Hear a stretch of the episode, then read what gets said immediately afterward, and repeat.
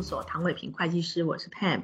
欢迎大家收听及订阅财税听凯博。今天我邀请到凯博联合会计师事务所廖信军副总，一起来谈谈 CRS 交换以及全球反避税这个议题啊。Shirley 你好，Pam 你好，各位听众好。CRS 它的全称啊是 Common Reporting Standard，是一套全球适用的标准文件啊。主要是为了方便金融账户资讯的申报跟交换。那我先举例说明一下申报跟交换的流程啊。比如说像我自己是台湾的税务居民，假设我在香港的银行开了一个账户，香港的银行会要求我填写这个 CRS 表格来声明我是哪里的税务居民啊。所以我就填了这个 CRS 表格，而且我在上面呢就声明我是台湾的税务居民。接着呢，这个香港的银行就会定期定期将我这个账户的资讯，还有我的税务居民身份报送给香港的国税局。那如果香港跟台湾签有租税资讯自动交换协议的话，那香港税务局它就会先辨识说我这个银行账户呢的所有人是我这个台湾税务居民啊所持有，所以它就会把这个银行账户的资讯呢交换给。给到台湾国税局，那台湾国税局收到这个银行账户的资讯，下一步呢就会判断说这些资讯会不会构成课税的事实。如果假设台湾国税局发现我这个金融账户的利息收入一年超过台币一百万元，可是我却没有申报海外所得，那我就构成了漏报海外所得的状况。所以主要是分成两个阶段，第一个是申报跟交换啊，这个主要目的呢是。让各地区的国税局能够掌握到他们自己国家纳税人啊在海外的资讯。那等到交换之后，第二个阶段就是要探讨如何课税，要课多少税，这就回归到台湾自己本身海外所得课税的规定。那像刚刚举的例子，因为台湾海外所得还是有免税额可以适用哦，所以即使我有利息收入，呃，台币一百万元，我也不一定会缴到海外所得税。没错，不过目前台湾跟香港并没有签署税务资讯自动交换协议，所以香港税务局暂时不会将您的账户资讯交换给台湾的国税局。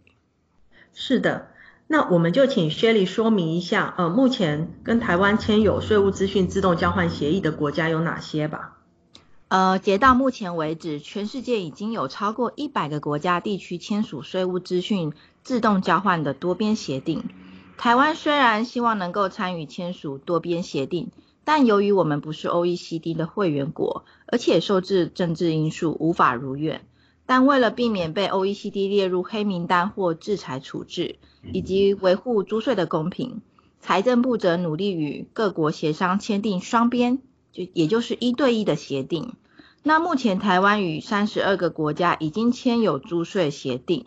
就是财政部会优先想要。洽签自动交换协定的国家，而这三十二个国家当中，日本与澳洲已经与台湾签订自动交换协定，所以会在今年二零二零年六月进行申报这些账户资讯，并于今年九月分别与日本和澳洲自动交换。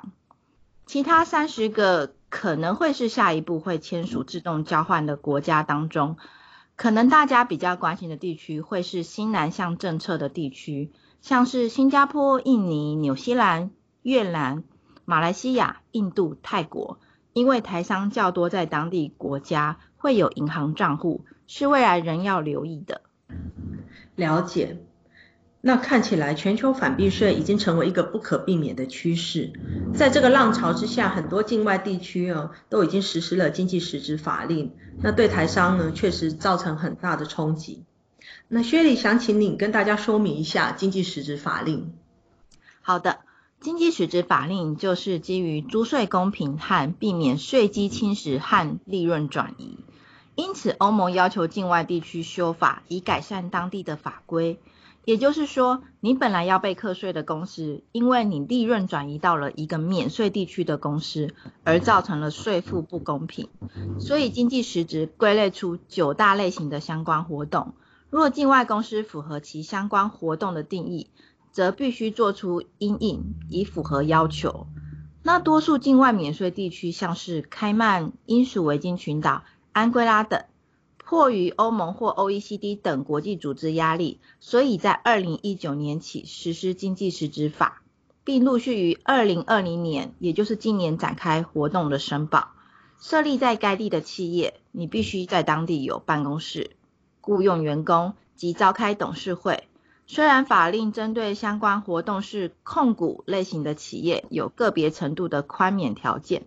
但是涉及了关联交易的贸易或者是服务类型的企业，仍然必须遵守经济实质的规定。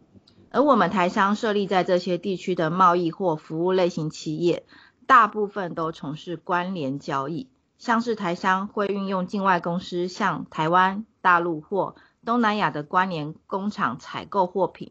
再销售，这样境外公司很可能侵蚀关联工厂当地国家的税负，因此就落入经济实质适用的范畴。而因为无法达到该地区经济实质所要求的条件，不得不纷纷转移注册地，或者是调整交易模式。了解。那展望未来，我们对听众有什么建议呢？嗯，我们看国际税务监管其实是越来越严格了。国际因为反避税有 CRS、经济实质等法令，台湾又有尚未实施但已经三读通过的反避税条款，